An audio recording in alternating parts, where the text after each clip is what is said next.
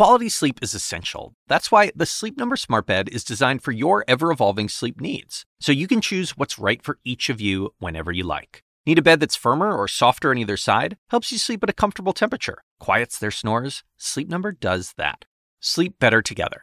JD Power ranks Sleep Number number 1 in customer satisfaction with mattresses purchased in-store. And now save 40% on Sleep Number special edition smart bed for a limited time. For JD Power 2023 award information, visit jdpower.com/awards. Only at Sleep Number stores or sleepnumber.com.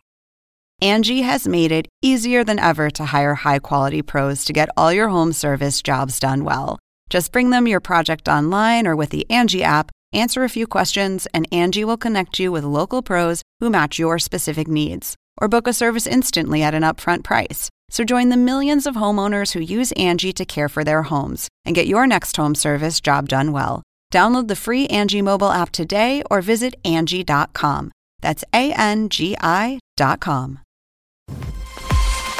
Live from New York, I'm Julia Chatterley. This is First Move, and here's your need to know. Markets smashed, volatility rises, bond yields jump, and tech stocks slump. Wage wedge. The US Senate dashes President Biden's hopes for a $15 minimum and a hot potato head. The toy rebrand overshadows Hasbro's new content strategy. It's Friday. Let's make a move.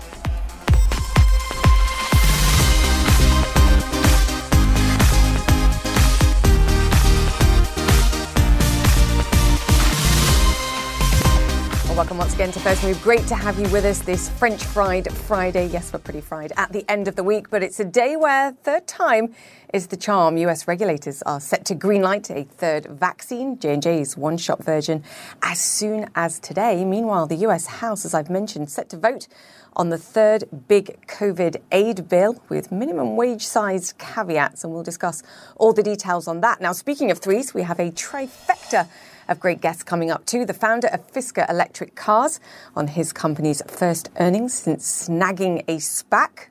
We'll explain, don't panic. The CEO of Hasbro on Life Beyond Toys and from potato shaped to a little pear shaped, the debate over the future of Mr. Potato Head. Plus, when stocks get, as I've described, mashed who better than stock market bull Brian Belsky to talk us through his thoughts. Now, US futures are trying to push higher, but we have been well and truly yo yoing pre market. Lots of volatility after yesterday's bond market triggered sell off. The Nasdaq actually fell some 3.5%. That was the worst day of trade on that market since October of last year. It's now down around 7% from its most recent highs and closer, of course, to a 10% correction territory level. Good news, though, for now. Bond yields are lower today. This after the US 10 year bond yield spiked past 1.6% on Thursday. Still, of course, historically low levels, but the speed of the move that we've seen over the past few weeks matters, and a number of Fed members repeating Fed Chair Jay Powell's stance that this is a healthy thing. It reflects rising growth expectations. But we do see yields on the rise globally as investors to begin pricing in that post pandemic recovery scenario.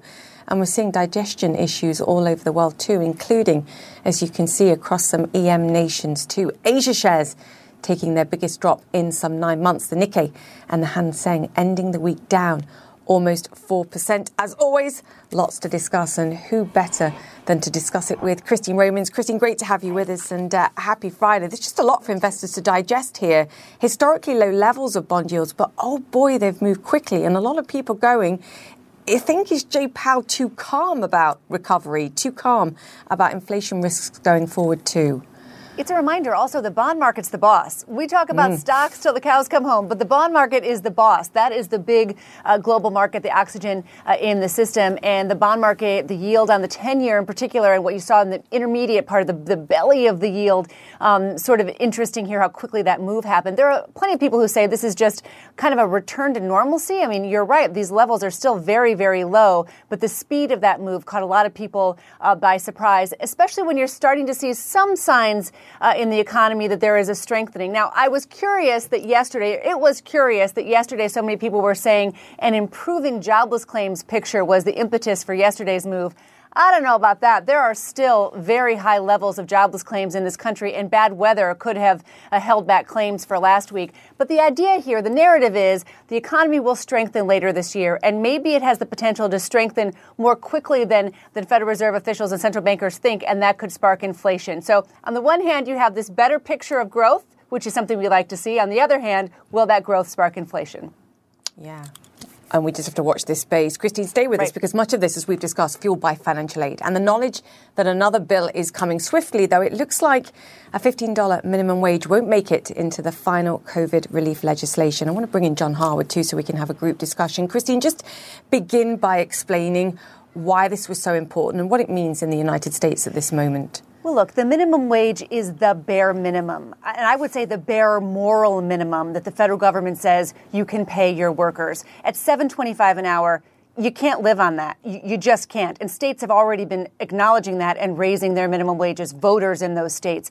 The federal government was talking about, the Congress was talking about raising it to $15 uh, over a period of years until 2025 even at $15, even at $15, you guys, that doesn't match the livable wage in just about any place I can find in the United States. $15 is still the bare minimum floor for survival here. And I think that's really important. You know, you hear people talk about, oh, well, if you're in New York, you know, the minimum wage should be higher than if you are in Kansas. That's true. $15 would still be the bare minimum for those places. This is one estimate here look at what you would need to cover the basic cost of living. The living wage in all of these places still way above $15. Yeah, that perspective is so important, John. The irony here is even with the Democrats in charge of the House, with that slim, slim majority in the Senate, taking this out of the final bill will make it more likely that the bill passes. That's true. Although, Julia, I think the bill was going to pass, this $1.9 trillion COVID relief bill was going to pass either way. Had the uh, $15 minimum wage stayed in the bill, there would have been a lot of pressure on those uh, holdout moderate Democrats, Sinema and Manchin, to go along and not sink President Biden's first big legislative priority. Uh, that being the case, uh, now there's not going to be a debate, or they're not going to have to put that kind of pressure on that issue uh, on them. This is likely to pass the House on a party line vote tonight, and it's on a pretty fast track to move in the Senate. Expect to get it on President Biden's desk by mid March. One added bit of perspective, though, on the minimum wage. Uh, first of all, uh, there's the possibility moving forward uh, of a deal with uh, Republicans, uh, which is the way it was raised the last time mm. in 2007, some kind of combination of business tax breaks for Republicans in return for an increase in the minimum wage. That is a possibility. The second, if such a deal cannot be reached, is it's going to be added pressure to get rid of the filibuster, uh, which has been uh, what forced the minimum wage into this uh, fast track package under bu- special budget rules. If you get rid of the filibuster, you don't need to move it under special budget rules. And one final bit of perspective, and Christine alluded to this before. Um, most Americans now live in states where the minimum wage is $10 an hour or higher. There was a Democratic economist who did an analysis in 2019 who said the average effective minimum wage in the United States was about, at that time, $11.80 because of those state and local minimum wage increases that Christine uh, referred to. Of course, in more conservative states, the $7.25 uh, uh, minimum wage remains, but it's higher than that for most Americans right now. You know, what breaks my heart, John, is what you said at the beginning, where you said actually it could have passed anyway. There were potential options here where we could have had a debate and we could have done something. And as important as it is, and I think your context is vitally important, that actually a lot of people are being paid more than what the current minimum is and hasn't changed for many years. What's the living wage in the United States? And I think we have to keep coming back to that because it does feel like a missed opportunity. Even, John, to your point, if we do come back to this in a year, maybe months, whatever it is, and try and do and tackle this again. Christine, a missed opportunity? You know, look, it's a trade off that lawmakers have to make. And the trade off is between, you know, potentially ruining some small businesses, right? But lifting mm. 900,000 people out of poverty and giving 27 million people a raise what is the trade off that lawmakers want to make?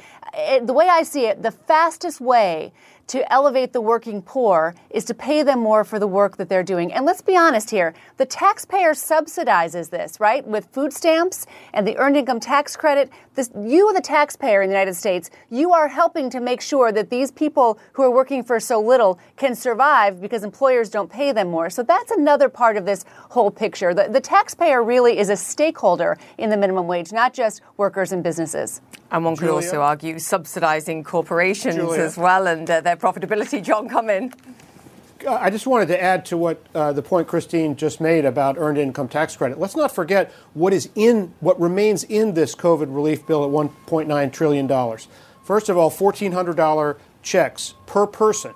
That's a lot of money for low-income families. There's a wage, uh, an earnings cutoff for that, but people uh, below, um, uh, people who are making low wages in the United States are going to get those checks. Secondly, very large increase in the child tax credit. So everyone uh, with a child under six, a low income parent, will get a $300 monthly check for each child. Uh, third, there's an increase in uh, tax credit for child care. That is a substantial amount of money being put in the pockets of low income families. And there's also an increase in the earned income tax credit for adults who do, uh, do not have children. So there are many ways in which this bill provide much larger and more immediate assistance to low wage families than that phased in minimum wage would have provided.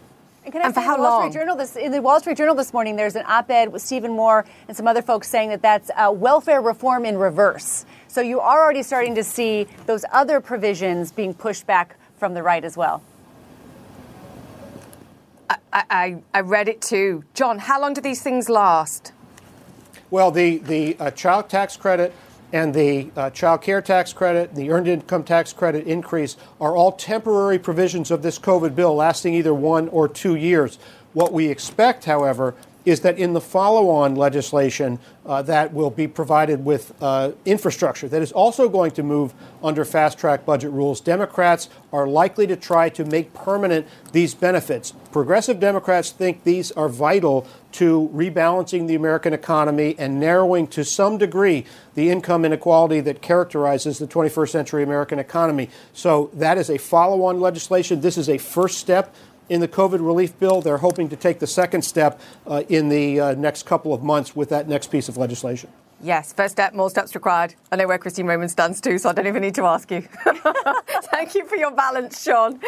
Guys, thank you so much. Great to chat to you as always. Christine Romans, John Harwood there. Thank you.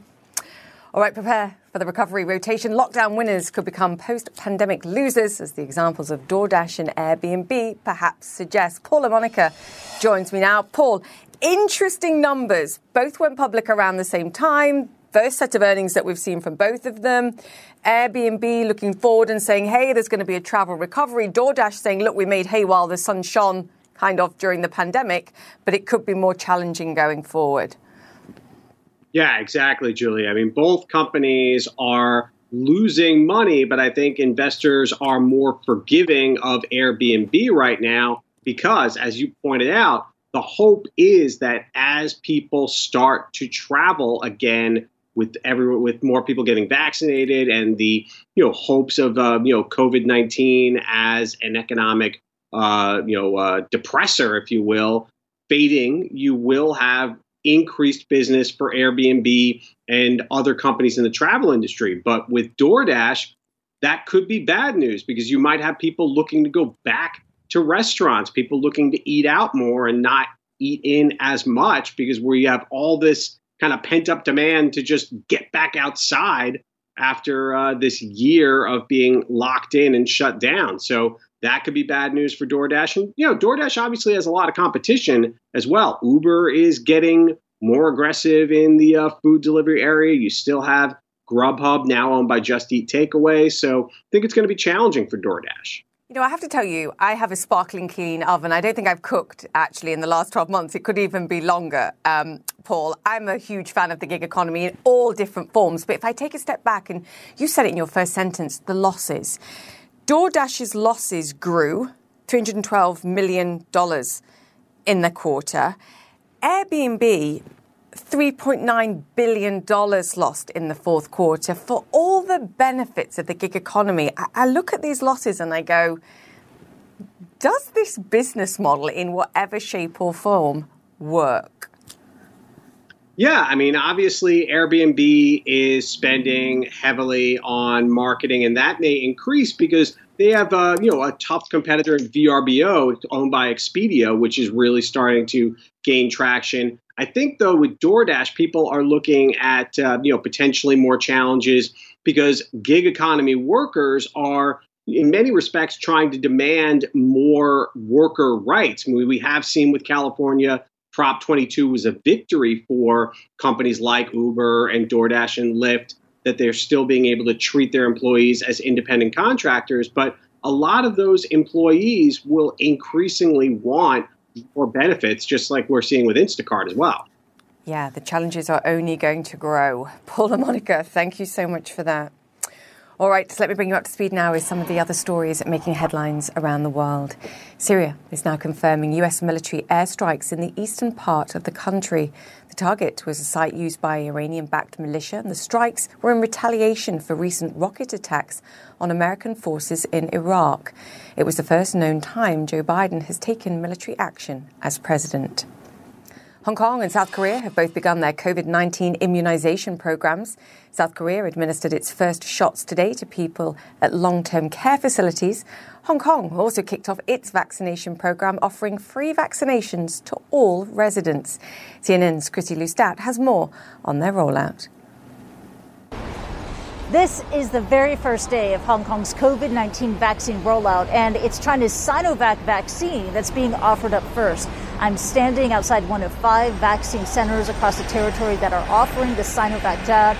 About 70,000 people have already signed up. The slots are fully booked for the next two weeks. Now, the World Health Organization has yet to approve the Sinovac vaccine, but it has been approved by authorities here in Hong Kong for emergency use. Priority will be given to caregivers and healthcare workers, as well as individuals over the age of 60 and cross border transport workers like pilots and drivers. Earlier, we spoke to a number of people who have taken the vaccine, and they have no reservations about its effectiveness or safety. No, not at all, because they tested uh, at least see on, on our own races. Yeah, they tested on, on Chinese people. Yeah, we have the similar physical uh, uh, body, so I, I, I'm I'm quite I'm very confident. A recent survey by the University of Hong Kong found that less than 30% of people questioned would accept China's Sinovac vaccine in order to boost vaccine confidence. Hong Kong's top leader, Carrie Lam, took the Sinovac vaccine earlier this week in a live televised event. Citing increased demand for the vaccine, the Hong Kong government has said that it will open up an additional 200,000 slots on Monday. Kristie Lu Stout, CNN, Hong Kong. The Russian embassy says eight of its staff members in Pyongyang had to take extreme measures to return home because of North Korea's strict COVID lockdown. After a 34 hour train and bus trip, they finally reached the Russian border on foot using a hand pushed rail trolley loaded with luggage. Wow. All right, still to come on First Move Toy Story, how a simple rebrand fried Hasbro's strategy update. And sparking speculation, Apple supplier Foxconn and EV startup Fisker announced they are teaming up on a new car. That's all next. Stay with us.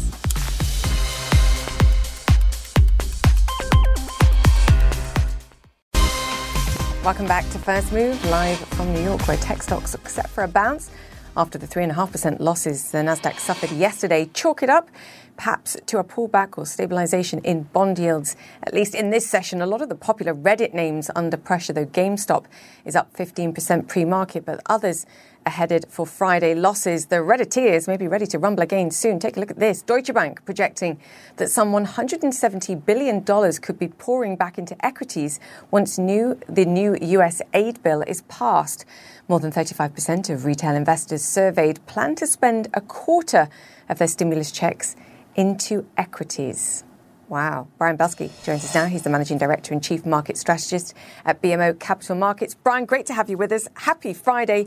What do you see going on in the markets? There's sort of trade off between what we're seeing in stocks and the rising bond yields. Wonderful to see you. Thank you so much for having us. We will gladly accept some of that $150 billion. Uh, back into equities.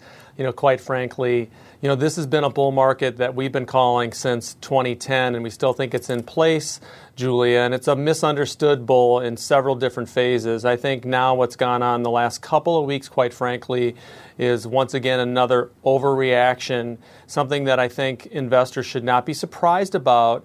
Uh, with this momentum and rotation and emotion and rhetoric driven type trading and strategies, Julia, you have to kind of take two steps back and remember that interest rates tick up because the economy is improving. And that's our house call at BMO Financial Group. It's our call with respect to investment strategy and how we're running client portfolios.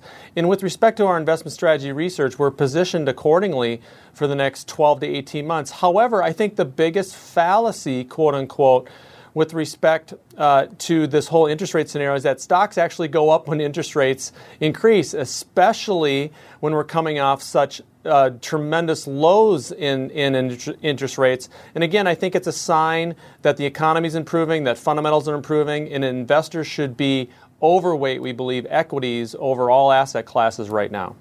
So, what you're saying is don't look at rising bond yields. Even the magnitude of the move relative to where they were before is big, and it's been quite quick. I think we have to bear that in mind when we see the reaction that we're seeing from stock market investors. But you're saying, look, when it's good news, when it's recovery, when it's economic growth, rising bond yields can be positive for stocks. So here's what here here would be my retort. I'm sorry. Uh, if 2020 taught us anything, it was unprecedented price performance in the stock market in both directions. If 2021 is going to tell us anything, we're going to see unprecedented earnings growth. And then let's dovetail that into what's happened in interest rates. Clearly, interest rates in the 10 year Treasury was not going to stay below 50 basis points forever. And on a relative basis, you're absolutely right. Uh, you can do the math. The law of small numbers makes that look very big. But from a duration standpoint, uh, you have to kind of, again, take two steps back and look at if you include the financial crisis, if you include the financial crisis, Julia, the average 10 year treasury in the United States of America since 1953 is 5.7%. If you don't include it, it's 6.3%. That's perspective. And so we believe that the Fed is doing its right, right, the right job. It is continuing to monitor employment. And until unemployment claims drop precipitously, we're not going to see real inflation in the United States for several more quarters, if not years. You can understand, though, why investors are pushing back a bit here on Fed policy and Jay Powell saying, look, we're going to focus on jobs and we're going to ignore inflation, and it's okay perhaps if, if stock markets continue to go up. Because to your exact point, bond markets, uh, sorry, yields are so incredibly low relative to the past. There's a, it makes sense for them to call into question what the Fed's saying in the face of yet more stimulus, uh, the recovery that we're seeing, That's- the speed at which we're recovering, vaccines. You understand why they're sort of challenging him. That's exactly right. And I think when the calendar turned to 2021, people thought the return to normalcy is on. And we cautioned people when we put out mm. our hmm. forecast in November of 2020 saying that 2021 is not going to be this return to normalcy. And I think people's fears in the market, quite frankly, is because they missed the moves in the market in 2019 and 2020 and they're blaming tech stocks. We still think tech stocks, from a longer term perspective, should be accumulated, should be a core part of your portfolio. And so don't be selling your Apple and Amazon and Google here. In fact, you should be shoring up your positions on these weaknesses. So buy on dips. Yeah, I mean, I think at the end of the day, you want to be diversified and be more of a stock picker, not rely on the overall indexes, but really uh, employ themes and fundamental research. Bottoms up stock picking, it's back. and Brian, what are you telling investors about these meme stocks and about Bitcoin? Because everybody's talking about digital currencies right now. Have I missed the boat? Should I get in? What on earth are these things? What are you saying to uh, investors? Wonderful question. We would say this we don't believe that Bitcoin should be part of your longer term asset allocation. It should be in a separate account, Julia. And anytime you sign up for an investment account with a wealth management professional, it tells you be prepared to lose money.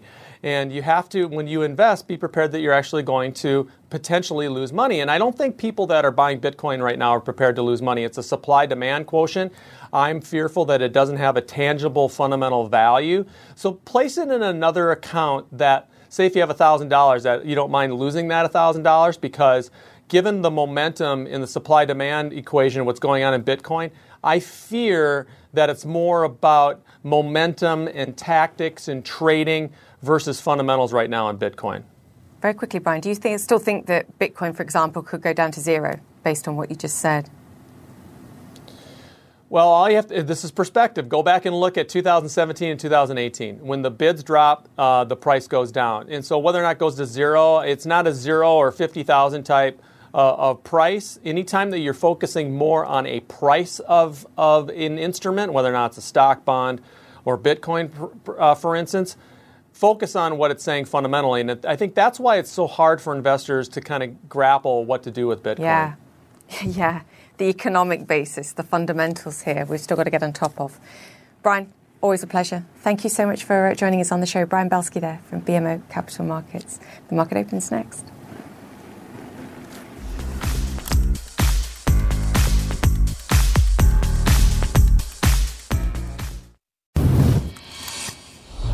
Welcome back to First Move when US stocks are up and running on both the last trading day of the week and for the month of February, of course, too. Next week we march 4th.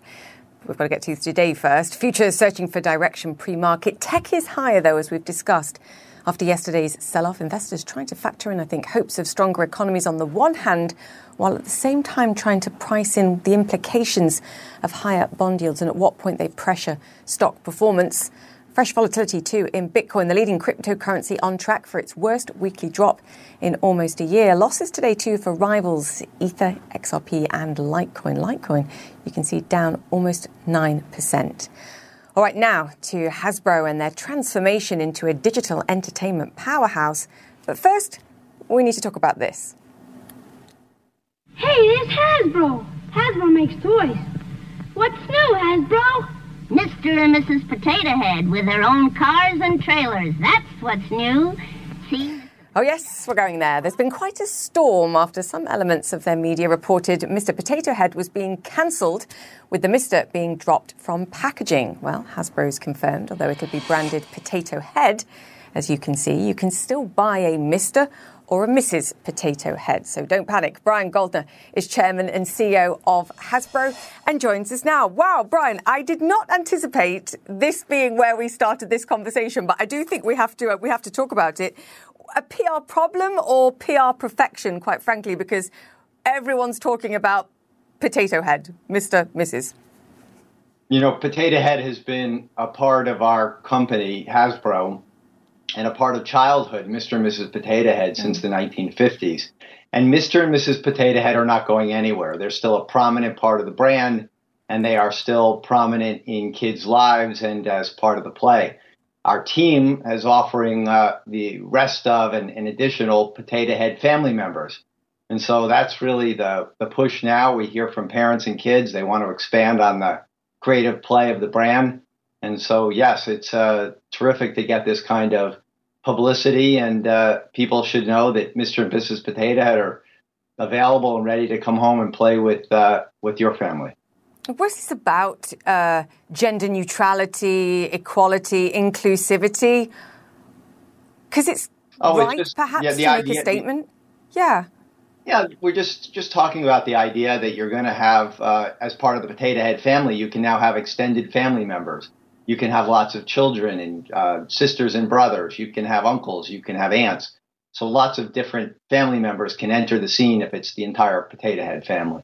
Yeah, perhaps in a more inclusive world, we wouldn't even be having this conversation. And that's something to think about too, um, Brian. Let's talk about the biggest strategy here, which is um, what you're doing. You've broken down Hasbro into three different parts. We've still got the quite powerful toys and the brands that we've got there, but you're also going to try and become a far bigger, I think, content creator. Talk to me about that part of the business because this is incredibly exciting and you clearly have the intellectual property to play with here. Yeah, well, what we wanted to do first and foremost, we had been building a Wizards of the Coast gaming business for quite some time. And we felt that we wanted to give people a view to just the size of that business and the growth around Wizards and digital. And then you're right, we have a, a classic Hasbro consumer products business that includes both traditional toys and games and then our consumer products licensing.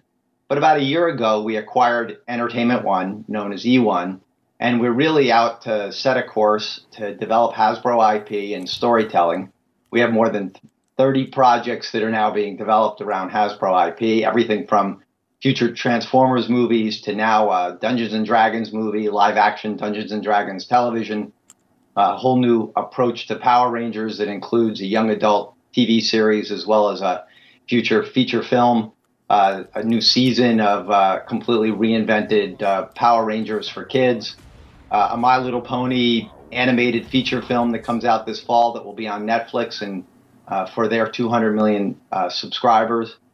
So you're right, it's a complete reinvention, the opportunity to bring our brands to consumers around the world in very powerful storytelling and then connect that to gaming and to uh, play patterns and consumer play and entertainment experiences. Yeah, it's quite fascinating, isn't it? In an ever increasingly digital world, you're sort of pinpointing the areas that people want to see brands that we love, like My Little Pony, like Mr. Potato, in many ways Transformers, another one as you mentioned there, but just taking those and monetizing them in different ways. What do you see as being, if we fast forward, say five five years, what do you see the breakdown of the of the profits being in terms of these three business units? What what becomes core here? Is it that you can provide content to the Netflixes, the Disney Pluses of this world, or is there still a crucial part of, of toys and those brands that we remember that will remain a part of Hasbro? Well, it's both of those things. You're exactly right. I mean, first and foremost, it is an opportunity, and we are uh, selling to every platform. We have uh, shows that will be going on the air on Amazon, a whole new live action G.I. Joe television series, as well as to Netflix. We talked about um, My Little Pony, the feature film coming this fall, and future TV series. So we'll be developing our business there. And then, of course, it links to our consumer products business and to bring play to people around the world in our gaming business, which is growing, you know, really so rapidly. Uh, people are really engaged with our brands, and you know, we're really seeing that growth around the world. So uh, our opportunity is to recognize that people increasingly are going to be buying products in a digital setting. Our e-commerce business just went past one billion dollars we expect that e-commerce and omni-channel selling could be as much as 50% of our revenues by 2025. We expect growth wow. this year of double digits. Uh, we'll see double digit growth from our Entertainment One business, double digit growth from our Wizards gaming business, and we should see ahead of industry growth for our toy business. So mid to high single digits growth for the toys and games business and consumer products. So, uh, you know, again, coming off of a, a, year of COVID, we clearly were impacted. In the fourth quarter, we grew, and we saw our TV and film business grow 20% in the fourth quarter as we began to get back into productions. Um, as you know, for much of the year last year, TV productions, live action, and film were closed while our animation production was able to continue. Yeah, I mean, one of the jewels in the crown here is the master toy licenses for, for Marvel and for Star Wars, of course. And you clearly benefited from Disney Plus and the accelerated viewers uh, and people taking those subscriptions. I saw the Star Wars toys sales rose 70% uh, year over year for you guys, which is which yeah. is pretty phenomenal. Um, yeah, I want to ask you a question. Been, you know, oh, sure, sorry. No, no, please. What were you going to say? I was just going to say the Mandalorian has proven yes. that um, that inflection point of people watching stream content en masse, the opportunity to eventize that and bring merchandising and innovation to life and creativity in the product lines. We're seeing that great success. We also saw it with our Transformers brand. We had a uh, adult-oriented uh, animation series on Netflix called War for Cybertron, and same thing. Um, the inflection point of so many people at once watching these shows in a stream format that we're able to activate that with global retailers and bring that to life in play and collectability. Brian, I've been asking uh, every uh, CEO that comes on the show their views on digital currencies and bringing perhaps a piece of the cash that they've got on the balance sheet and investing in Bitcoin a la Tesla. Um, in your case, I'm going to ask you if one day I'll be able to buy a Mr. Potato Head or a Baby Yoda in, in Bitcoin. What's your view? I think I imagine at some point uh, people will be able to buy that. We're not going to put Bitcoin up on our balance sheet at, at any point in the near future as we see it. Um, we also are very happy to have uh, $1.7 billion of cash on our balance sheet, and we like that an awful lot. nice opportunity to sell that point too, Brian. Great to have you on the show. Thank you so much. Uh, fascinating to chat Thank to you. you, Brian Goldner, Chairman and CEO of Hasbro. There. All right, up next, shock announcement. We get the latest on Foxconn and Fisker's electric vehicle deal. Stay with us.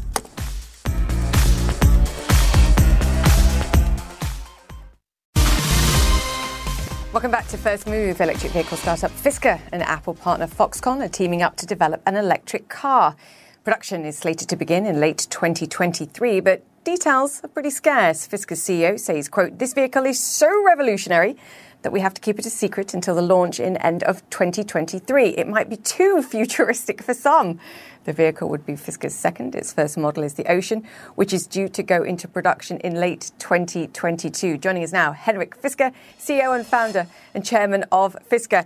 Great to have you with us, Henrik. I can cope with the details. It will not be too futuristic for me. Tell me about it. What can you tell us? Hi, good morning, Julia. Good afternoon.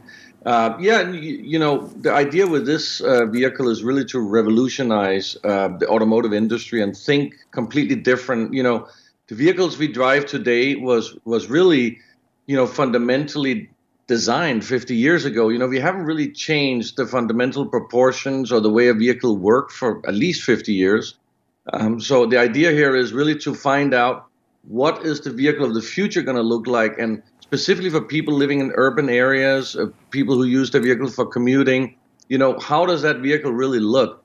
And how can we create a vehicle which actually goes across social borders? Because today, the automotive industry have kind of boxed themselves into a segmentation. So when you see a vehicle coming out, it's always like, well, it fits in this segment. So if you're an accountant with this salary, you buy this vehicle. We're trying to get out of that box. And an example of vehicles that kind of have broken that in the past would be the original Volkswagen Beetle or the Mini Cooper, mm. which you know were, were, bought by celebrities, photo models, pop stars, normal people, and, and, that's kind of the type of vehicle we want to create together with Foxconn and. And Foxconn, of course, have some experience in creating revolution together with other companies. I was going to ask you that. Is that the point with Foxconn then? Actually, you don't have a car yet, but you're going to produce one, you're going to make one with Foxconn, and we're still in the design process. Yeah, you know, the idea here is that that Foxconn have, are the biggest uh, manufacturer in the world. Uh, they have one of the biggest supply chains in the world, and they start on a clean sheet of piece of paper like we do. And we really want to try to innovate. So we don't want to take anything from the past with us. We're going to go completely new on this one. Of course, our Fisker Ocean is coming out next year with our first vehicle, which we do together with Magna, uh, which is getting produced in Europe. But this vehicle is going to be a completely different type of almost like a mobility device um, that we really want to be able to, uh, for everybody to buy. It doesn't matter where you are on the social ladder, doesn't matter what your, your income is. This should just be a vehicle that is perfect for urban living and, and commuting. And, you know, Foxconn, they're going to take the approach where they're going to go out and see how can we take, uh, you know, how can we make efficiency, how can we take cost out of the supply chain and out of manufacturing, so I can get to do a premium design and, and get this vehicle on the market for a, a very low cost, much lower cost than the Fisker Ocean. I hear what you're saying, but I'm going to ask the same question in a different way. You mentioned the clean sheet of paper. Is, is the sheet of paper clean at this stage? You've announced a car is coming and it's going to be super exciting, but there just isn't a car yet, nor have we designed it. No, I've already. So I've already designed the car. So I've already uh-huh. designed it. So there is a car in, in our design studio. Yes, absolutely. It's designed. It's there. It's already there. Okay, good. I just wanted to make sure there was a car that was coming, which is great. Are you in talks with Apple to potentially produce with Foxconn the Apple car? Because there have been all sorts of rumors about this. Can you confirm or deny? You know, I don't know anything about Apple uh, or their car. You know, they're very secretive about it too. So I, I don't know anything about what they're doing. Uh, we are working with Foxconn, and you know Foxconn is independent manufacturer and uh, supply chain master, I would say. And you know we're we're we're making a vehicle that ultimately I got inspired by the big tech companies like Sony and Apple thinking about making a car, and I actually started designing it with that in mind. And it kind of gave me a lot of new ideas of what could a car look like if it came from a tech company rather than a car company that's how it came about. I talked to the chairman of Foxconn, Young, And uh, we, we just said, why don't we do this? Why don't we make this vehicle that is so different, so unique? And that's kind of how the project came about. Talk to me about target audience and audience, and to exactly your point, I think, about creating something unique and it being a tech company rather than a car company. The Lucid CEO said to me this week, right now there's just a, a one horse race and, and this is Tesla. Where does Fisker stand relative to Tesla? And are you going to put something on the market here that a Tesla driver now wouldn't go, oh, I'll buy this instead because it's so different. It's an entirely different marketplace you're, you're targeting. So, you know, um, if you think about the global market of automobiles, yearly we produce about probably close to 80 million vehicles, and only about 2 million of those are electric vehicles right now, and less than half a million of those are Teslas. So, you know, we don't really just go after Tesla customers because that wouldn't be enough of a market for us. We are planning to sell 250,000 of, of these vehicles together with Foxconn. Um, the real market is actually getting people out of the gasoline car and into yeah. this car. and I think that takes a different approach. You know, I think a lot of people uh, now and in the future, fortunately or unfortunately, have less emotions about cars. And I think they want sustainable, clean cars. You know, our Fisker Ocean is going to be the most sustainable vehicle in the world. So will this vehicle. That's part of our brand pillars. So this vehicle will really be aimed at people who is ready to take the step into the future with us, and it's going to look nothing like a Tesla or any other vehicle currently on market. It's not going to fit into any market segment. It'll be priced below thirty thousand dollars. Which, by the way, you're the first one I told told that to. That's um, the key. So it's going to be an affordable vehicle, you know, and yeah. for, for everybody almost. Yeah, if you're going for that bigger audience, the mass market audience, then the price is key. And thank you for giving us the scoop on the price. And I await the details of the actual car. Henrik, it's always a pleasure. Thank you so much. Henrik Fisker, CEO and founder and chairman of Fisker. Always great to chat. Thank you. We're back after this.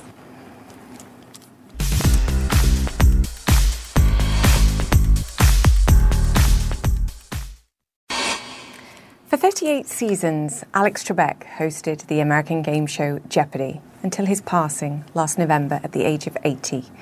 In an inspiring tribute, his family have donated a large portion of his wardrobe to charity.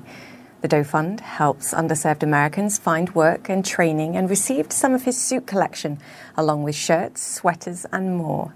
I spoke to Alex's son, Matthew, about this wonderful gesture. Here is the host of Jeopardy, Alex Trebek. Yeah, my dad was very down to earth, very hardworking you know, he was a pretty, I guess he stayed pretty private. If he wasn't working at Jeopardy or, or doing other things, he was usually home uh, doing a lot of handyman stuff around the house. Um, so he would always have a different project that he was working on and, uh, you know, fixing various things. Response Did you come up with the right one? No? What is We Love You Out? That's very kind. Thank you. Cost you 1995. You're left with five bucks. Okay. Talk to me about the decision to donate some of his clothes and, and why the charity that you chose is so important. Um, so, just, uh, you know, after my dad's passing, uh, I spoke to Rocky, who was one of the producers and one of my dad's uh, best friends. We were talking about what could be a good uh, option to, to, do with all the suits, and the Doe Fund uh, really just instantly kind of came to mind. This is a an organization that provides clothes to individuals who've been formerly in prison. In many cases, they've never worked in the legal economy before. Now they're going for job interviews, and actually just being able to give them a, a suit, a tie, a shirt, never mind one that's been owned by your father, perhaps makes all the difference in terms of confidence in going into that interview. Absolutely. So, uh, like as you said, you know, getting guys back on their feet, uh, being put into, you know, various uh, programs, whether it be, uh, you know, culinary, for example, and I think just having a suit and having, um, you know, kind of feeling a little bit better about themselves, uh, knowing their past and looking to make a, you know, more different changes in their life. Have you had any feedback from any of those that actually received an item of clothes? Yeah, yeah, and they've it's all been positive, and everybody's been you know very excited, and I think it's been well received, which is uh, you know really good, and I think that um, my dad would feel really good about it as well. I want to talk about you as well because you are a restaurateur. You are successful in your own right. Talk to me about what the last year has been like because for any restaurant operating in New York City, it's been a huge challenge. Yeah, it's uh, well, it's been just that, but it's been a lot of um, you know a lot of ups and downs, a lot of learning how to be flexible with change and um, you know kind of taking whatever is, is being thrown at us right now and just trying to push through and uh, you know seeing the light at the end of the tunnel Today, Jeopardy begins its 36th season on the air, and I'm happy to report I'm still here. Did you grow up watching game shows and did you watch your father on TV? And Victor. Um, yeah, I definitely watched him on TV. Um, I don't think I would say that I watched a lot of game shows, but I, was, I was going to ask you whether whether Jeopardy was your favourite game show, or whether Yeah, you would think- just say it was. well, I, I think Jeopardy would be my favorite game show. So long, so long, everybody. So long, everyone. So long. So long, everybody.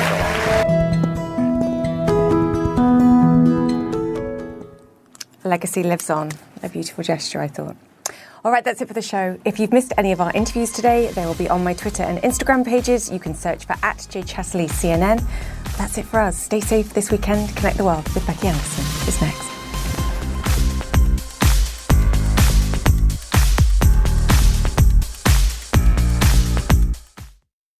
Quality sleep is essential. That's why the Sleep Number Smart Bed is designed for your ever evolving sleep needs, so you can choose what's right for each of you whenever you like. Need a bed that's firmer or softer on either side? Helps you sleep at a comfortable temperature, quiets their snores? Sleep Number does that. Sleep better together.